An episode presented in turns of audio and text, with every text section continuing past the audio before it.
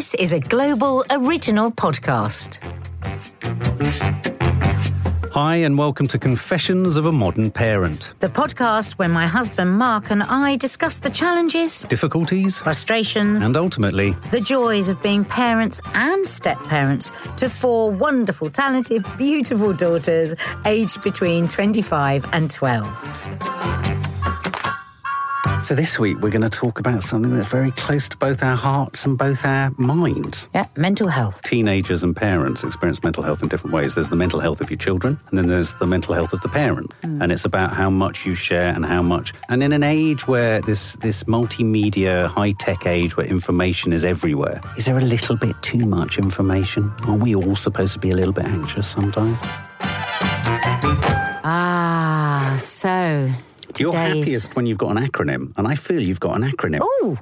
Have you got acronyms? I'm going to see a doctor. Show us your acronym. I've got an acronym, but I'm going to see a doctor. Um, yeah, I have. What is it? TMI. Right, let me guess. Totally majestic individual.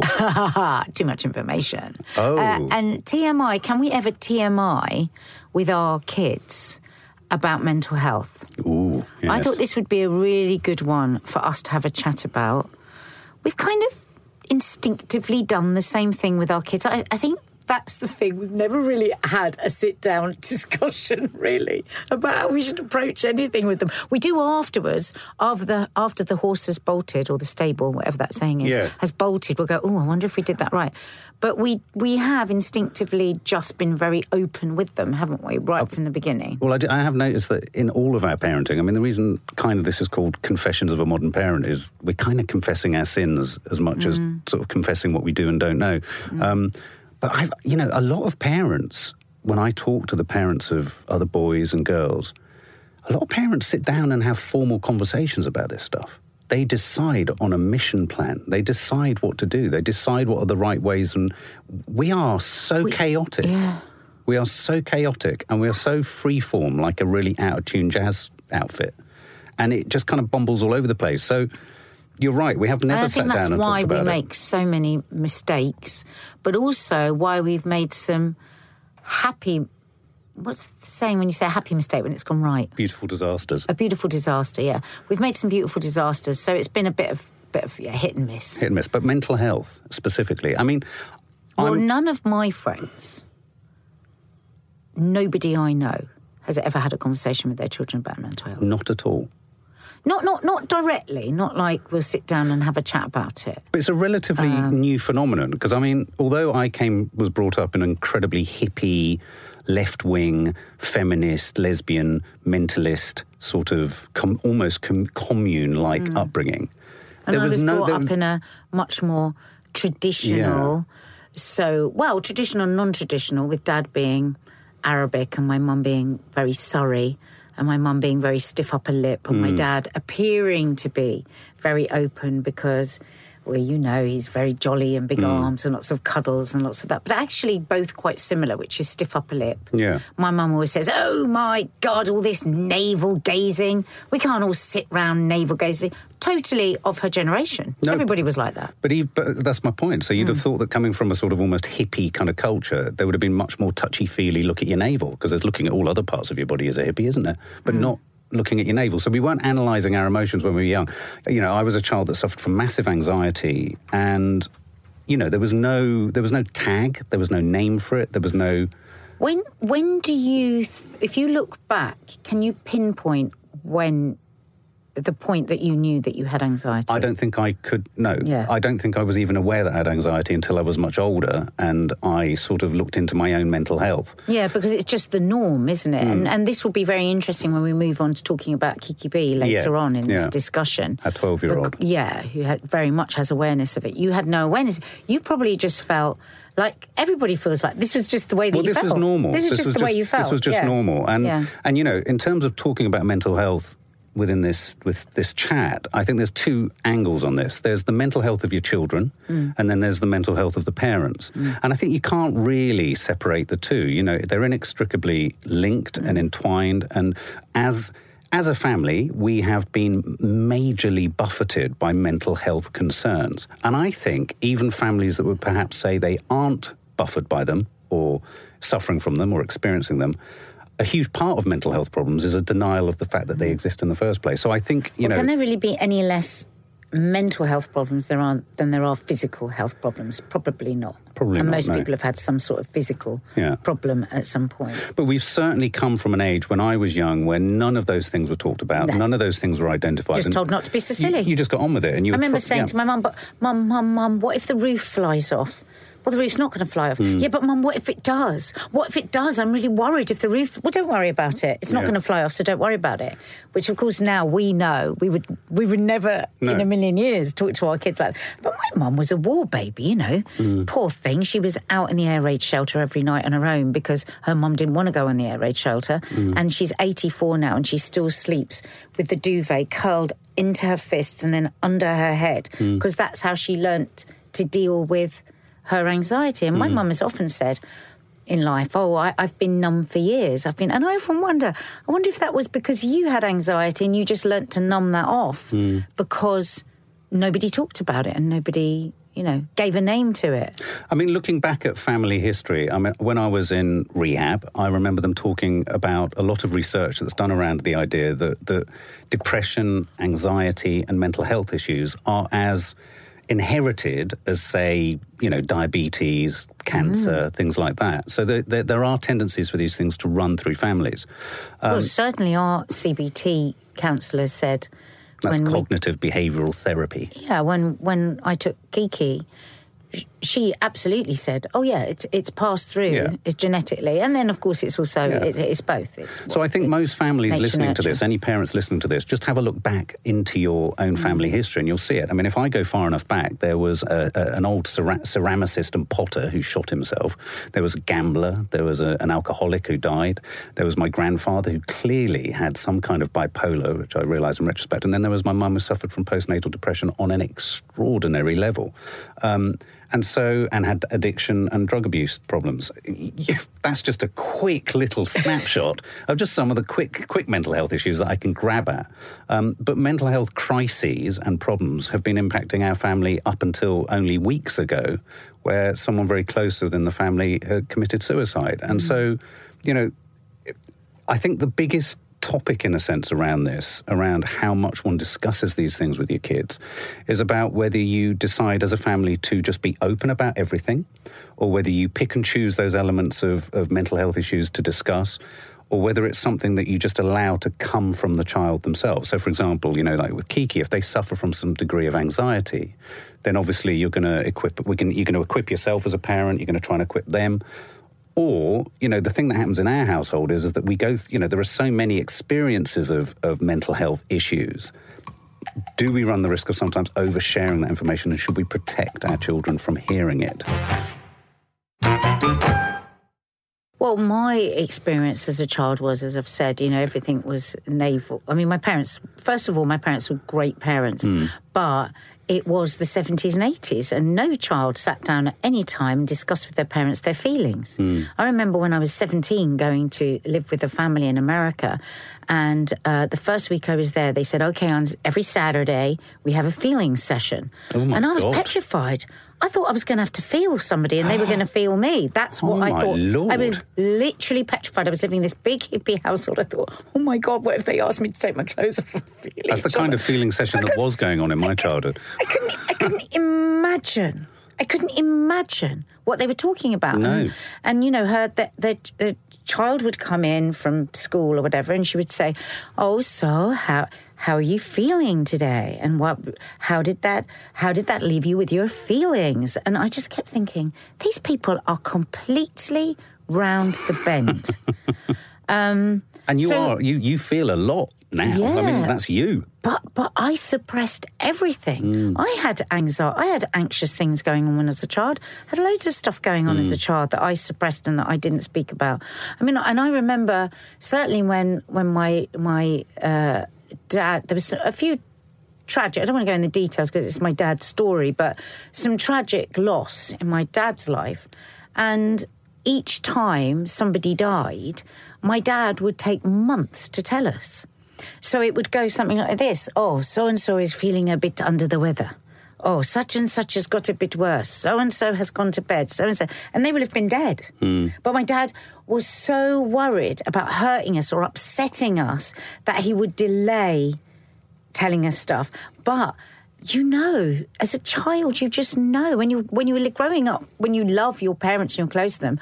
I think, I mean, you are the closest probably to them than you are to anyone else. So to think that you can hide it from your kids, well, and all the evidence is there. I mean, you know, when you know somebody I was talking to just the other day actually, who was talking about when they were diagnosed with breast cancer and how she had considered not telling the children and all the advice from the counsellors but you we really strongly recommend that you do mm. because they're going to know this stuff is going on and if you if you remove the information actually you could cause a whole lot of of anxiety to the child and fear or blaming themselves that something's not quite right with the parent so all of those sorts of things i have informed me anyway certainly on on how to be very open with the children and also i've seen with with your mum and with your nan again, old school, old fashioned, feeling, oh, don't be so silly. Your nan's, don't be so silly. And you went through huge amounts as a child. Mm. And I think your anxiety was built on, exacerbated, it just, just terribly because of that. You had to shove everything down. And here we are today. You're on a new set of anti anxiety and anti-depression tablets, mm. not liking them. You've been on them for now for six weeks, a new batch. They're making you feel probably worse than you did before. Um, and who's to say that if you hadn't had a bit more understanding, and again, I'm not blaming your mum and your nan, it was different times. But who's not to say that if that had been, if you'd been allowed to say, Mum, I'm terrified and I don't know why. Nan, I don't want the dark because, and somebody'd spoken to you about that. Maybe you wouldn't be like this now. I have a really, we have a really interesting comparable here. Actually, my eldest daughter Izzy, your stepdaughter, um, she identifies massively with Kiki's anxiety that Kiki B's gone through as a as a child, coming up to twelve. And there's been a couple of occasions where Izzy shared with me how she looks almost not jealously, but she looks with a sort of degree of ah, how things have changed only in the last ten years. Because when I met you, Izzy was the same age as Kiki is now. And she has retrospectively realised that she too suffered from massive mm. anxiety as a child, probably the consequence of me and her mum splitting up and all of that kind of stuff.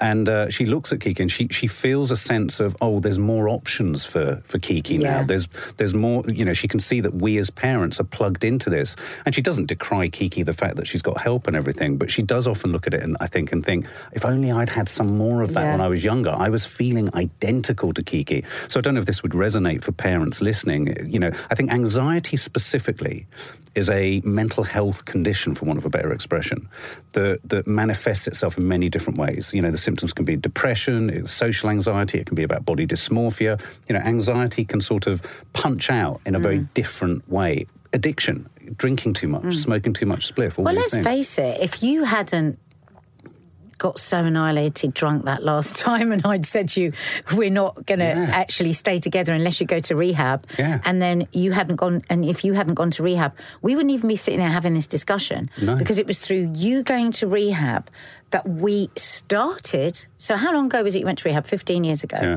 If you hadn't have gone, there's no way we would have been able to have the kind of mental health discussions no. that we have with our children, not only about your mental health, my mental health, but also about theirs. And I feel really, really strongly. I mean, we've taken both our children to CBT. Cognitive Maddie, behavioural therapy. Yeah, yeah, Maddie and Kiki. We've taken both of them, and I and both times when I walked away from that first session, I've walked down the road and I've said, "Don't ever feel." That there's anything wrong with you because you're doing this. This is the right thing to do.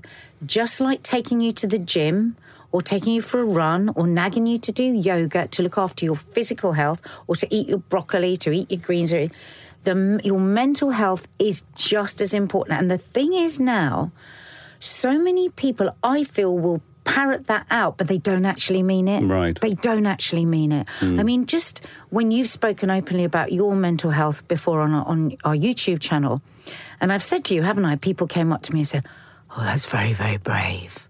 Mm. Very brave of Mark.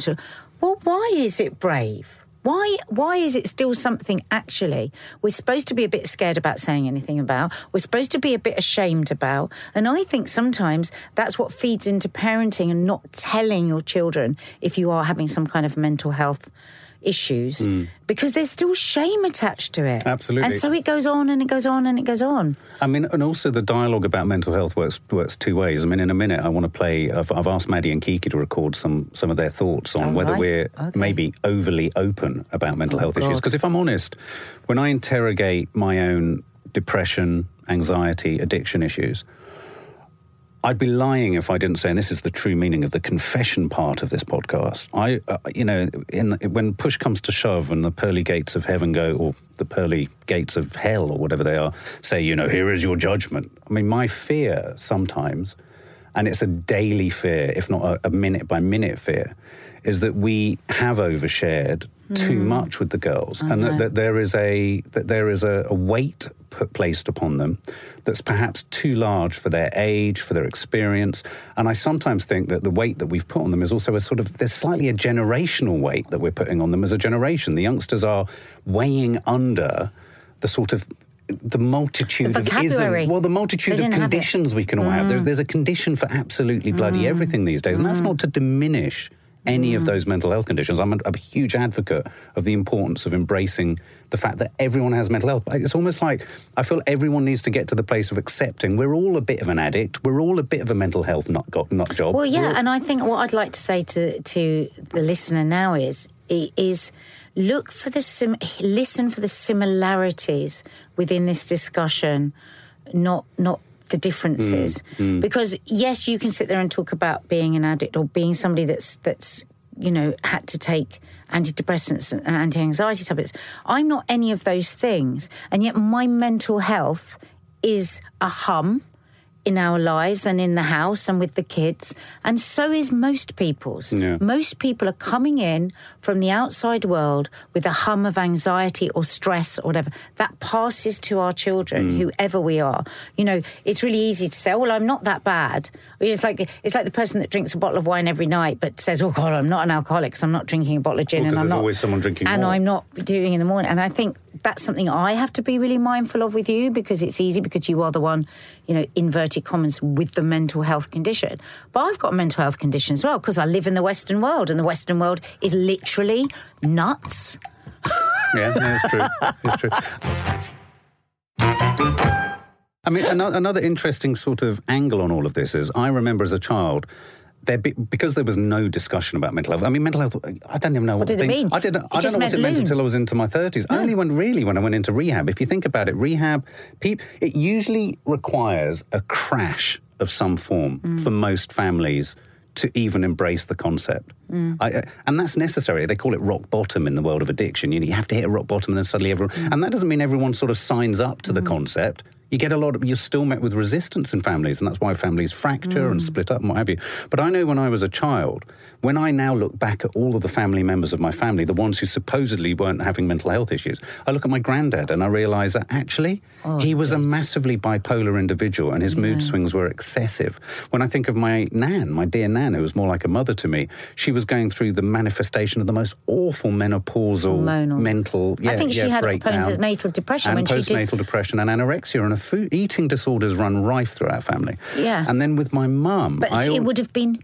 totally oh, absurd. absurd. Well, I mean, I tried mentioning something like this, and she said, "I don't understand, Marky. What is all this addiction nonsense?" You she know, didn't and, get it. And you know, in the dead of night, are we all wrong? Should we sometimes we just be going just push through? Have we got too touchy yeah. feely? Um, I mean, I can hear someone like Nigel Farage saying we've got a little bit too touchy feely, don't you? Can't you? I mean, you know, the thing is, the thing that get the thing that that that would have made life much easier as a child was like there were moments, and I don't say this, I have a very good, meaningful relationship with my mum now, but there were times in the massive, horrendous nastinesses of her own addiction that she would show affection, and it would be, I could tell that she was not in her mind. She mm. was influenced, she was somewhere else. So when I look back, I can see all these isms. Mm. And so the more that you're you know, there's an argument that the more you can make sense of the behaviour or find out that there's a reason for the behaviour, then at least it explains it and it sort of well, takes exactly. I mean, when you're having a really down day or a really stressed day or a really anxious day, if the kids had no idea that you had mental health stuff going on, they could easily think that was to do with them. Hmm. I mean, it's funny because the other day I was talking to your mum about your antidepressants, and I was saying, you know, I really don't know if antidepressants are right for Mark. I, I don't ever see, you know, when he's the periods of time he's taken them, they don't make any difference. And I, I don't think he is depressed. I think he has high anxiety hmm. that has come from a child. I don't know whether it's depression. And Maddie was in the other room. She went, What? And I, I was like, You okay? And she Are you saying that dad's not depressed? I said, I don't think he is. I think he gets overwhelmed with anxiety. I don't think he suffers from depression. I, of course, I'm not a doctor, and I, but just my instinct of hmm. being his wife and knowing him very well, it feels like the anxiety. Hmm. And she went, Oh, mum, mum, dad does have depression. And it was just so like, hmm.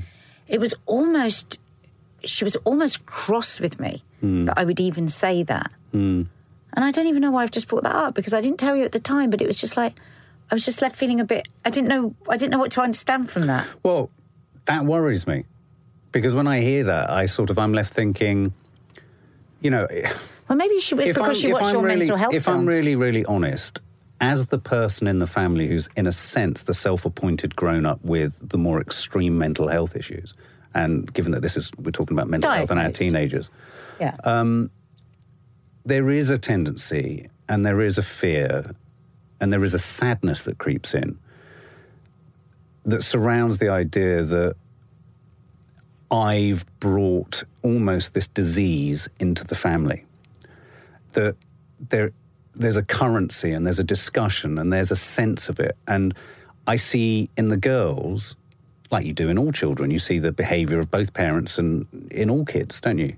Um, I see tendencies within them both towards not necessarily depression at this stage, but a sort of malaise. a darkness, a malaise, a, mel- Mm. a melancholy. Exactly. Now, how much of that is teenage? And I think this is one of the problems facing any parent of teenage kids. How much of what any child, teenage child, or tweeny child of 12 is going through, how much of that is do we need to get into a slight panic about, or a worry, or a fear that we need Mm. to manage and look after? For me, I, I, I do feel sometimes like I'm almost culpable, or, or I feel responsible for when I, I sense or hear something that I think, God, that's the kind of thing I would have said. I, I feel, I, I do feel terrible. And so sometimes I do worry that perhaps we've given them the vocabulary, we've I given worry them, about that. we've given them hmm. a sort of sense of the inner circuitry of hmm. mental health so that they themselves can navigate it. and they might flag something up that is just actually just the normal. Absolutely. And it's just normal teenage shit. What I want to ask you is because I do worry that we've, you know, and everything's about intention, isn't it? Our intention is always the best of intentions, but I worry if we have shared too much about it. And I want to ask you on this. So this might upset you, it might not. Oh, God. So be prepared. Um, I think what you do when you when you film your mental health films for our YouTube channels, I think they're so brave because I see the way the world thinks about people with mental health, and I know that they're enormously helpful to hmm. people. And I read all the comments. Sometimes I can't watch the films because I find them too much, but I read all the comments below, and I can see that you are really of service to people. Hmm. But Maddie watches them too. Hmm. And how do you think that is for Maddie? Well, I've spoken to Maddie about that, mm. and she she finds them helpful. She says not mm. in terms of understanding me, because there's nothing I would say in them that she hasn't heard in in possibly more detail within a family discussion. So I Yeah. know for a fact that there's never anything really I'm saying that's going to come as a surprise. I'm always giving a not not a surface version of things, but I'm giving a version of things that I would probably share in an AA meeting or something like mm. that, or with a doctor or a Yeah, therapist. Yeah, but I'm talking about her dad sharing that with people Yeah. that she doesn't know. Yeah. Well, I mean, I would argue that it is of service, and that's the point Yeah. of me doing them. That's the mm. point of me discussing this, really, discussing this with you now. I mean, I do think that it's important to remove the taboo, and I think that there is a question mark over whether one could possibly share too much. And if you have to fall either side of that fence, I am going to sort of say, I feel you fall the side of the fence where you share a bit more. And you say what you are, and you discuss it a little bit like I think a while back I was discussing. I would choose to watch porn with my son to educate them as to why it was right and wrong and all that kind of stuff, or what was wrong about it here, there, there. Um, my point being that yes, you're right. on balance, there's a question mark as to whether that's good or bad for, for Maddie.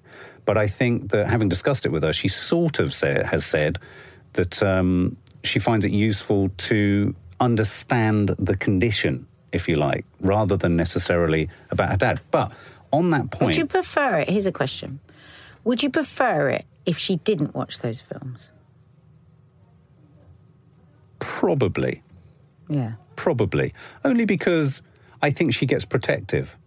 And yeah. I think she would be, I think she's always in a protective mode with Is both of us. Is it a burden to see your parents upset? Possibly. And I think on that point, we should probably play. I, I asked Maddie and Kiki to have a chat about mm. uh, mental health in our family, whether it's normal, what's it like in friends' families. And I also asked her to discuss whether we overshare and, and, and what their thoughts are on yeah, that. well, I saw my mum cry twice, and the pain went on for weeks afterwards when I was a kid. Now, I never can work that out whether it was because it was so rare that I thought something absolutely devastating must have happened, or just because kids can't bear to see their parents cry. I don't know. So I'll that's, be really interested to hear well, what That's interesting. I say. saw my mum cry almost constantly from the age of two until about last week. And it led me to think that most women are just mental.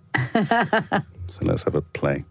So, um, obviously, our parents talk to us a lot about mental health problems and like yeah. dad's addiction and depression and everything. Um, and I know from like hearing from my friends and everything that that's not very normal. Mm-hmm. I mean, mm-hmm. we're quite different. Yeah. Um, none of my friends really talk to their parents about mental health and stuff, but we've always been very open about it in our family. And I think it's a good thing to like be aware of how you're feeling and everything. I feel like a lot of people my age are confused and don't really know why they're feeling how they feel because they don't talk to their parents about it.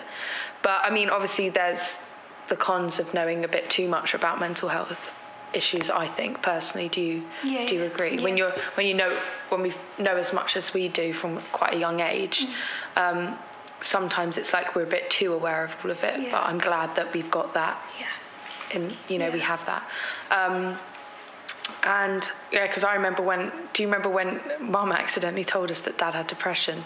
It was when we were in uh, we were in Dorset visiting Nanny Thelma, mm. and uh, we were walking back to the caravan or something, and Mum accidentally said, I, I, said something about Dad seeming low on the weekend or something, and then Mum accidentally said, "Oh, that's because your dad's got depression or something like that." Mm. I went, "Dad's got depression," and I remember running into the caravan, and Dad was in, on the toilet, and I was talking to him through the door like, "Dad, do you have depression?" Aww. He goes, "Who told you that?" I was like, "Mum."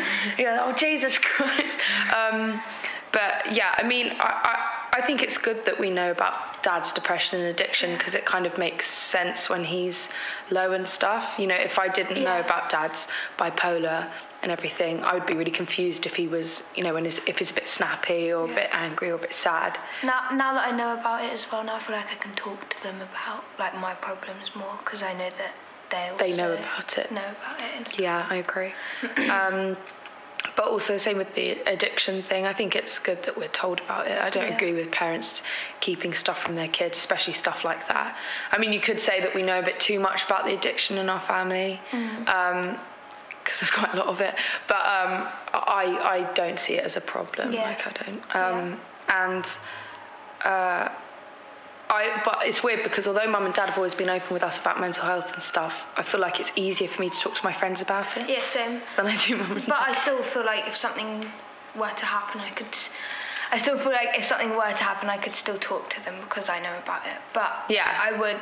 They don't make us feel like we can't, yeah. but like I just find it easier to talk to friends about it because and not that parents mean to do it, but I think there's this thing of when teenagers are sad, it's like it's puberty, it's hormones, yeah. da da da da. Whereas when you talk to your friends, they're like, yeah, same, I don't want to be. um, so yeah, I, I feel like that, that, that's the difference between talking to friends and parents. But it's yeah. not like mum and dad. Uh, it's really nice that mum and dad make us feel like we could talk to them. Mm. But it's just I find it easier to talk to friends yeah. about mm, stuff that goes on in my life. Um, and um, um, I just, I don't think it, uh, you know, when people kind of seem shocked, my friends and stuff, and I tell them how, if they, you know, hear on YouTube and stuff, like mm. how open that mum and dad are about the depression or like stuff going on in the family, addiction and that. My friends are always like, that is so weird. Like, my family would never do that. Like, I don't think really parents should be doing that sort of thing. I don't, I don't know. I mean, we don't really know any difference, so we can't yeah. really say that it should be like this or it should, shouldn't be. I think it's good for us to know about it as well. Yeah but I could also see why people would Yeah. probably be like, your, Yeah. your kids know too much. Oh, there we go. Hmm.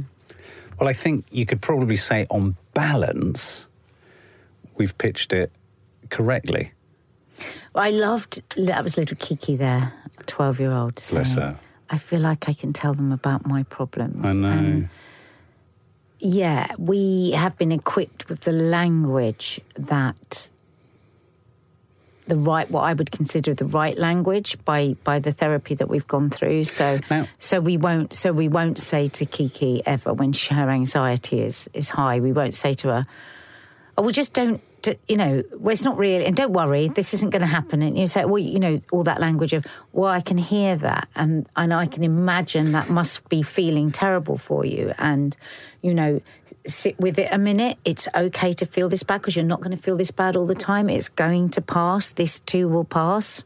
You know, and let's look in the toolbox. What what things do we have? Can you listen to some music? Can you go for a walk? Can you listen to a meditate? All that stuff, as we say it now, because it's so much part of our vocabulary, would have been entirely alien to us 15 years ago. Hmm. Entirely alien. Could you imagine No. if you hadn't gone to rehab? No. How would we be dealing with this stuff with our kids? I have got no idea. No, no, no I mean, absolutely. Literally no idea. But I probably would have said, "Let's go shopping. Let's let's let's let everything. Let's oh, never mind. Let's have a sweet. Let's have a which is all the things two, that used to there are two things. Two things come out of me listening to that. One, I don't know why, but do any other parents listening get this desire when they hear their children talking like that? I want to go out, find the sharpest object, and smash my head against it until it, it skewers my brain. It's a weird compulsion, but it's because it just breaks my heart so much. I need to do some extreme violence to myself. This is actually very fascinating for us, isn't it? It Getting is. our kids to do Getting these their voice insights. notes for us and hearing them like this for the first time, and yeah. But the second thing that comes out of it is are- are we in danger of sounding like right touchy feely hippie vandals in sandals types? Are we are we sort of just a bit too happy clappy? Oh God, I'm sure we're a bit too much everything. But we we're got- either we a bit too happy clappy, or we're too slovenly, Yeah. or we're too extreme, Yeah. or we're too, we we we We're are all those things. all those things. And I think this is one of the most important things at the moment within this world. Everyone wants things to just be one thing or the other. Yeah. And, you know, we just want things black and white.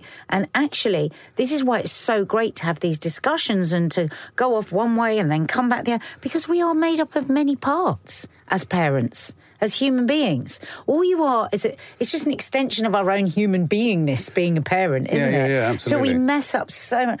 God, yes, we are too easygoing. God, yes, sometimes we are too extreme the other way and too strict. Yeah, it's a constant. We share and we share too much. I mean, we are blooming- We oversharing. overshare. We do overshare. I mean, I think for, for anyone listening who's, I mean, I wonder if you would listen to uh, a discussion about mental health with your kids if you didn't believe in mental health. I guess you probably wouldn't, would you? I think you'd probably listen if you if you were worried about it as a topic, because I do think a, an awful lot of people would just be like, for goodness sake, what is this nonsense? There's no such thing as mental health no, with get children. to school, shut it. I well, mean, and I'm, that, af- you know, I'm afraid the figures are there. Uh, we are at an all-time high. You know, Mind Charity, the kids are. We are at an all-time high. Children are more than ever. How many times people reach out to me, Hmm. asking me about what we do with our kids? With uh, you know, they've got this child that's so anxious they can't get out. This anxiety, anxiety, anxiety, anxiety, Hmm. everywhere. We're living in a world where everybody wants more than they've got. Everybody's dissatisfied with what we've got. You know, and and But should we The always act on it? Should we always act on it? Isn't anxiety, isn't being anxious part of being a kid? Isn't sort of fear part of being? A, I mean, I ask these. I'm not saying that's what I think. No, I know. But you know, it really is hard because you. I am. Okay, a, bel- all I- right. Well, then here's the question: If, when you think back to when you, if you can go back to when you first, your earliest memory of being in an anxious state. Right. I was 18 months. Okay, well, let's take it a bit older. All right. Um, I was 47. If you, a parent, had treated you in the way that we do Kiki when her anxiety comes Hmm. up, what? Of course, you can't say categorically, but what? How different do you think your path might have been? But as you're asking me that question, here's an interesting thing. I'm thinking back to the child in 1977, very excited about Star Wars coming out, didn't get in to see it, devastated, went back home, and life was very stressful. That seven year old child, if someone had kind of like parachuted into my life and said, You're feeling the A, B, C, and D, I wasn't aware of it. I wasn't aware of it until I was much older. But So would but- I would I have run towards it even more? Would I have Mm. taken on the sort of almost the condition? Would I Mantle. would I have inhabited the condition and the symptoms of that condition? Would I would I have got comfortable in the definition? No, because I don't think it's about a definition. We don't say to Kiki, right, this is such and such. We don't give the name No, for the no, no, no, condition. no. What we say is, it sounds to me like you're feeling really overwhelmed. I can imagine that it would just be awful. You were so excited about this. Yeah. But don't worry. Well, you're not supposed to say don't worry, are you? There's But, so many you know, things you're not supposed to say. don't never say don't, never say Yeah. won't, never say can't. We can never say may. Never say mustn't. In fact, none of the words with unt on the end. when It's there's a big one that you can't say. It's like, listen, I don't know if, if you have been to therapy, but it's the funniest thing when a therapist will say to you, and this is what happened to me when I went to therapy um, you're not to say, I should, Yeah. or something made me feel a certain way. So I would be. I would be talking in my therapy session and I would be like trying to slow it down because I know the word should is coming up and I'm trying to think of a different word that can still say should but not say. And it, there, there is a reason for that. So if you say to a child, Oh, and how did that make you feel? How did that make you feel? What did that person make you feel like my- when they bullied you at school? You're actually giving that person a lot of power. Hmm. So, so the language is, how were you left feeling after that? And, and surely it's got to be. Look at the way our children will say to people, will manage situations, say, listen, I felt a bit ba ba ba ba ba. And that made me feel a bit ba ba. Do you mind if I da da da? I didn't know how to put those boundaries in. My whole I think the life. vast majority of kids still don't. My whole adult life was boundaryless Hmm. because what I felt didn't really matter. Hmm. How I came across mattered. Oh, don't want. Don't, oh, you don't like so and so and so and so. Just smile. Just smile. They're coming now. We're having a party. Da, da. That was always the way for anyone of our generation. I suppose what I want for our girls is to grow up being able to say in a really kind and a very um, um, what's the word boundaried way. I'm sorry, but I don't really like that, or I don't really, or that. I'm not really very happy with that situation. Do you mind if we do it? Da, da, da. That language was not available to me until I was 45 years old.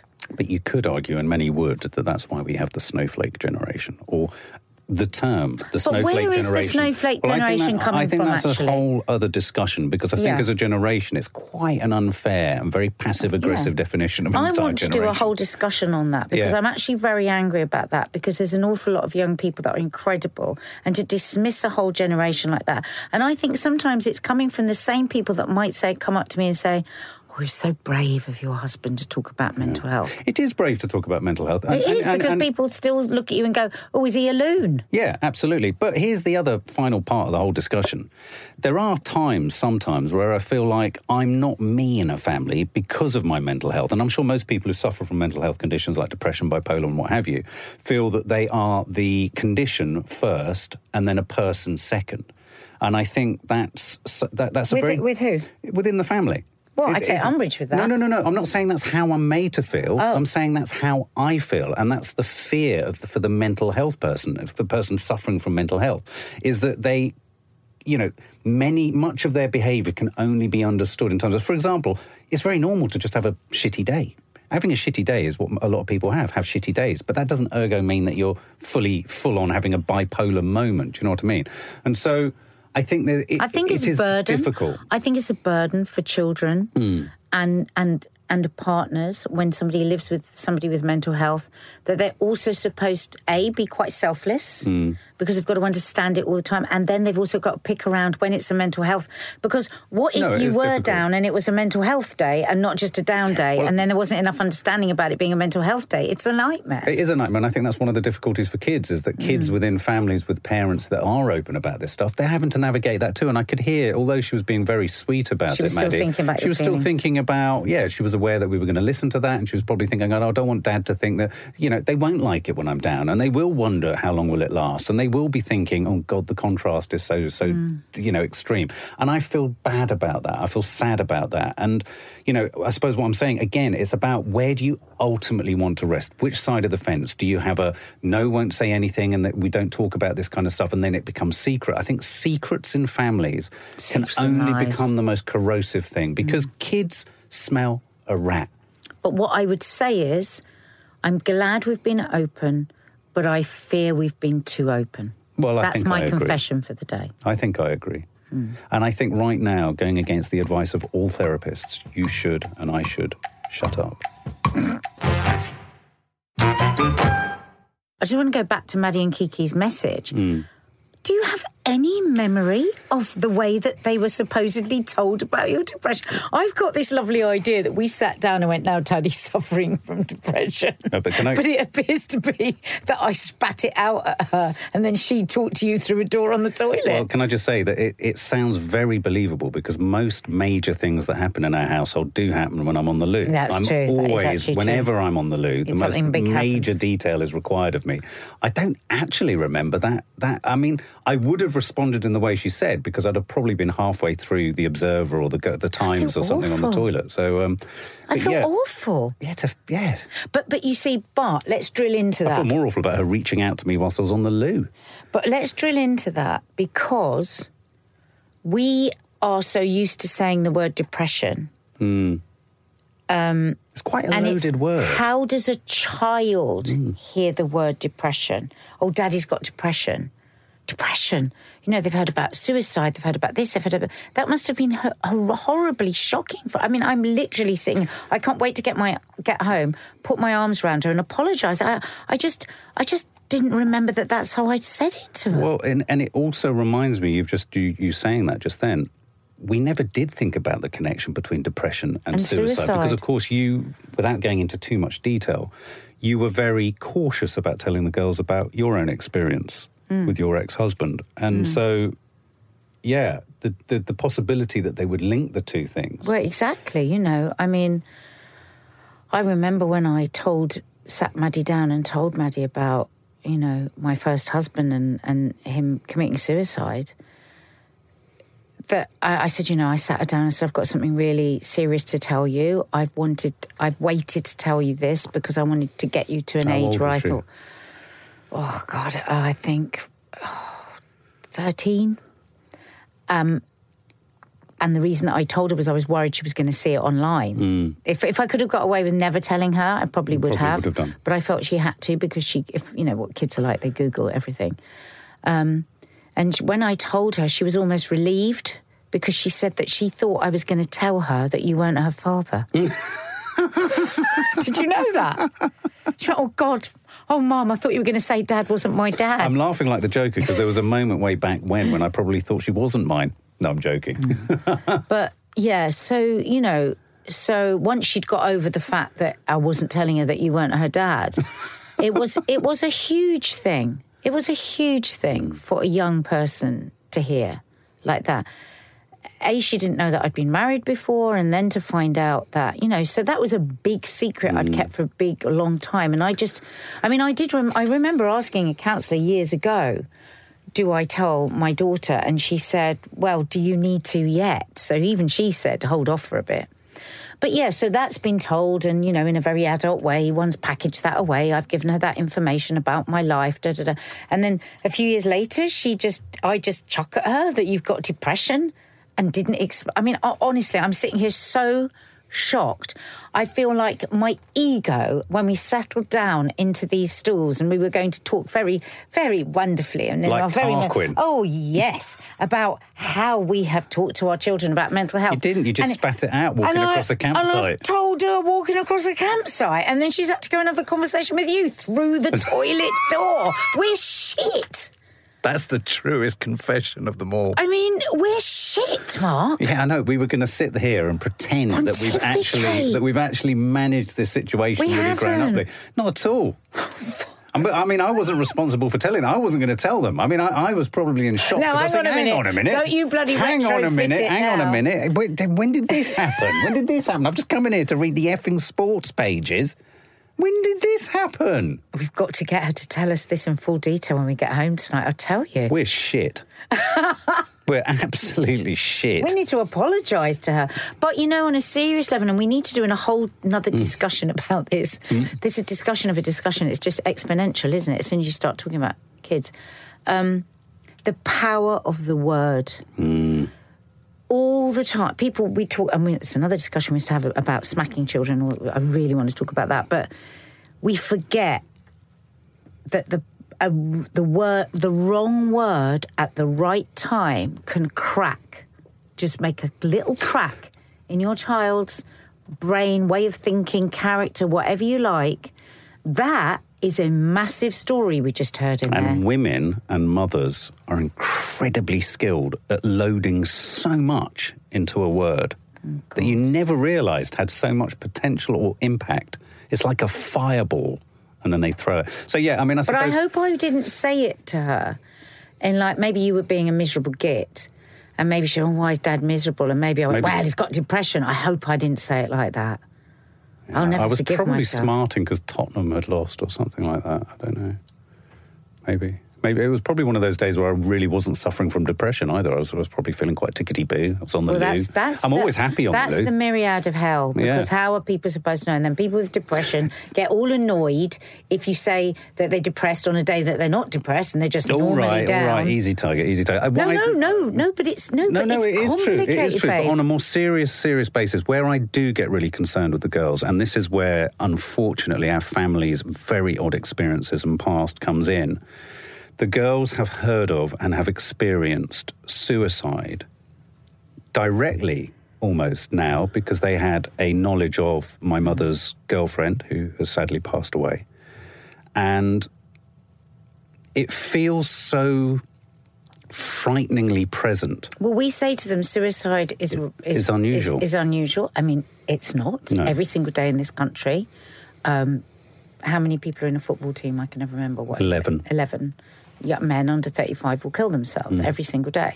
It is a massive problem, but most families wouldn't be touched by it as many times Mm. as we have in our family in various ways with friends and family and. And and we must remember, we must think about this. Mm. They know that you have depression, and we've packed that off quite nicely.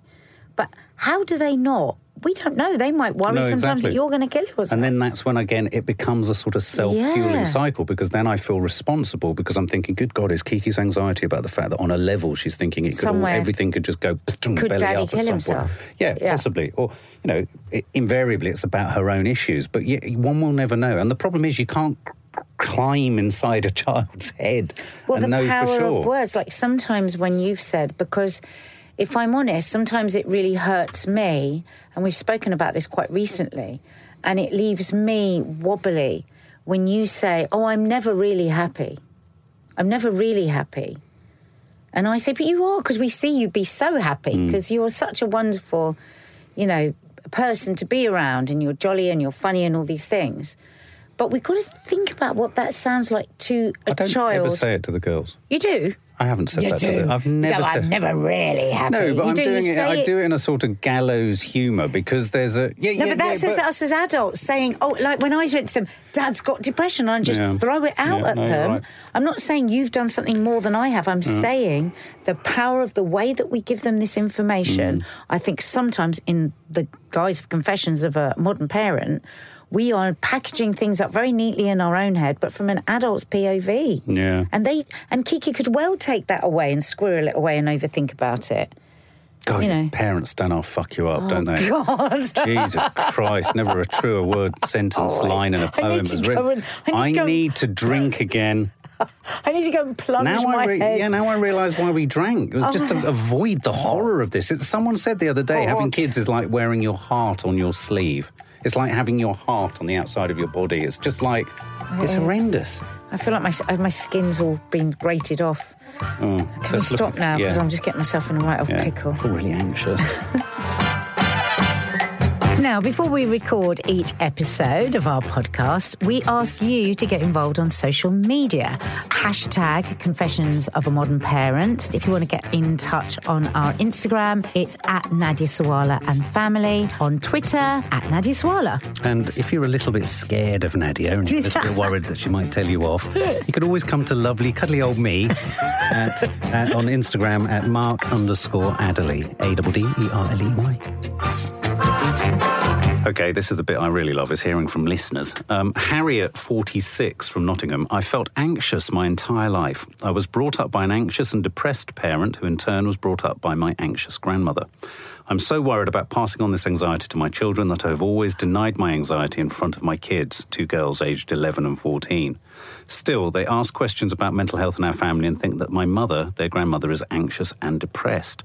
So far, I've escaped the limelight. Should I just confess to my children how I've always felt, or is that more damaging at this stage? Wow. Wowzers, bedowsers. Personally, what we think, I would say, is in our experience, that's all we can talk about because we're not professionals, but I would say in our experience, I've never seen anyone successfully hide anxiety. No because it's a hum, it's a bubble, it's it's audible. Mm, it's a tremor throughout a family. It's a tremor. Yeah, it's like they say they often say about addiction that the addict or the person affected, and you could say the same thing with mental health, that the person who's suffering from mental health or addiction, say, they're like a drop of water into a pool. And when they drop, the ripples that come mm. out affect everyone in their life. Mm. Now, people might not know what those ripples are or why they're being caused, but the ripples are there. Yeah. And so I do think you're right. I think on balance, though this isn't advice, I would say on balance for me, it's always about being honest and expressing and revealing and explaining why you are, how you are, or what's gone on. Now, mm the reason I'm hesitating in saying that is there's a multitude of different ways of doing that. There's a multitude of different scales to which you do that. Some very low level, some mm. big conversations. You know, I'm, I'm, always drawn back to the simple question I asked my mum of what an orgasm was. She could have given me a one second answer, or she could have given me a 10 minute answer. She gave me the 10 minute answers. You know what I mean? So within the scale of answering or explaining or perhaps revealing a condition or a situation or circumstances, my personal take on it is that you you should or well I've just said should hmm. you, could, you could you could find a way perhaps with professional help to just gently move towards revealing what your situation is and I, I think what I would say, and I think it's the mistake that I make all the time, is to actually hear your children. You can listen to them mm. and not actually hear them because somewhere within that, I find denial for me sometimes is a very cozy, comfy place and delays real responses. And what I hear in there is that they've said to you that they see it in their grandmother. Mm. So if they see it in their grandmother, may they also be seeing it in you too? And maybe the conversation that they're bringing up about the grandmother is is actually a conversation they'd like to have a, yeah. with you. Um, I will sometimes, you know, have discussions with my children, and if I'm really honest, if I sat down and really dissected them, it's like, how much did I just skew that conversation so I could hear what I wanted to hear, so I could feel a bit, a bit more comfortable. I was going to say, I think a lot of parenting. We don't like the discomfort, do we, parents? No, no, no, no. And I think a lot of parenting, a lot of a lot of mistaken parenting, is about telling your kids what you want them to say. Yeah and hearing. Are you trying hearing, to tell yeah. me that you're da da oh, da? Oh, absolutely. I think that you're maybe blah blah blah because actually you, you can't. It's we want to retrofit low, it. It's like low level grooming in a sense by the parents because you're trying to get them to say what it kind of you want to hear them saying really you because don't you don't want to feel sad yeah you don't want to feel uncomfortable. And you know that's a really difficult thing to admit. Sometimes I don't want to feel the sadness so I kind of want to go oh and are you feeling better now? Oh well that's great. Oh is everything okay now? Well that's good isn't it? You're feeling a lot better. I, and how much of that is if I'm really honest is actually me just wanting to feel better. Can I I'm going to make a bold suggestion here. I oh think God. almost all of parenting is about denial God. It's all about denial. It's all about denying the fact that actually life is a fucking nightmare and all you're trying to do with your kids is not hear what you don't want to hear. Oh. I'm telling you, that's why they end up either not talking to you or becoming absolute We'll have to do swearing in front of the children as well. Swearing's a good one. Fuck yeah. Mark.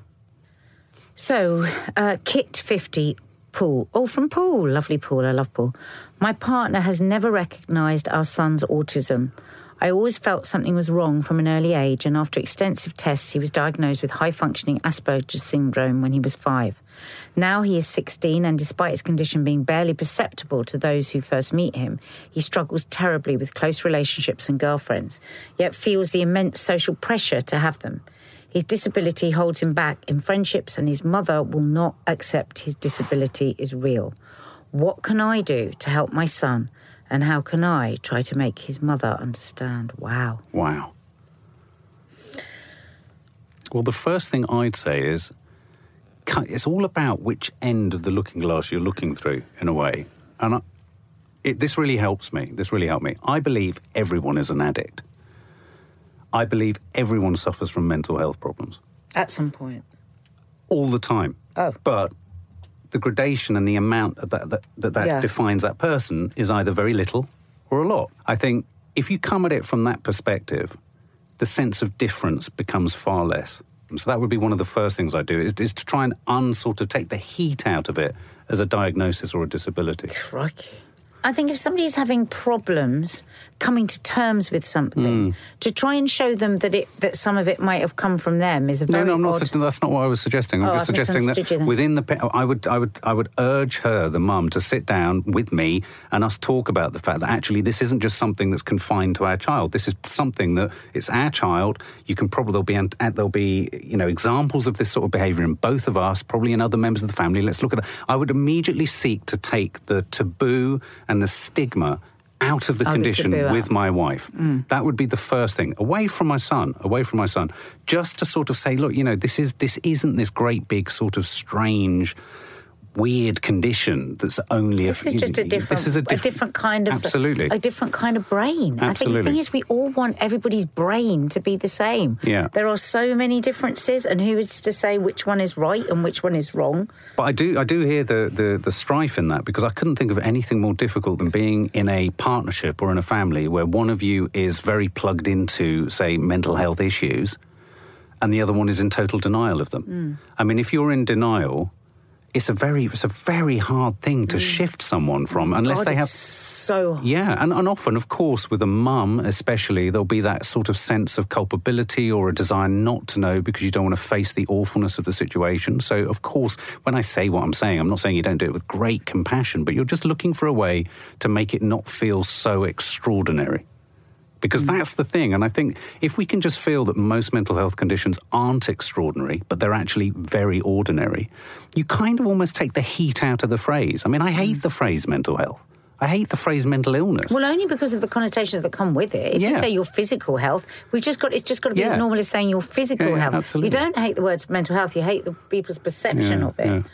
Um, Oh no, I wouldn't agree with that at all. I would come from a completely different angle. I think it becomes so hard sometimes to talk to people directly about things because everybody gets into defensive mode. Hmm. I think in this situation, if it were you and I, I would probably write something.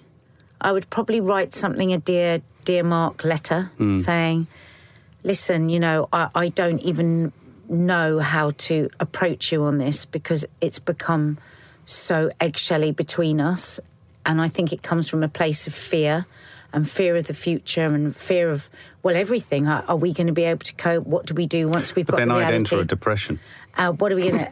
But I, but I want us to really work together on this Yeah. and just Reach out to each yeah, other. Reach out to each other because we'll be stronger together than separately. I mean, it all sounds very happy clappy, namby pamby, and what have you. But at the end of the day, unless- Communication is everything. Well, communication is everything. And, you know, I often use the analogy a family is like a small company. And in a company, you're all pulling together for the better good of the company. So as a family, you're a little unit.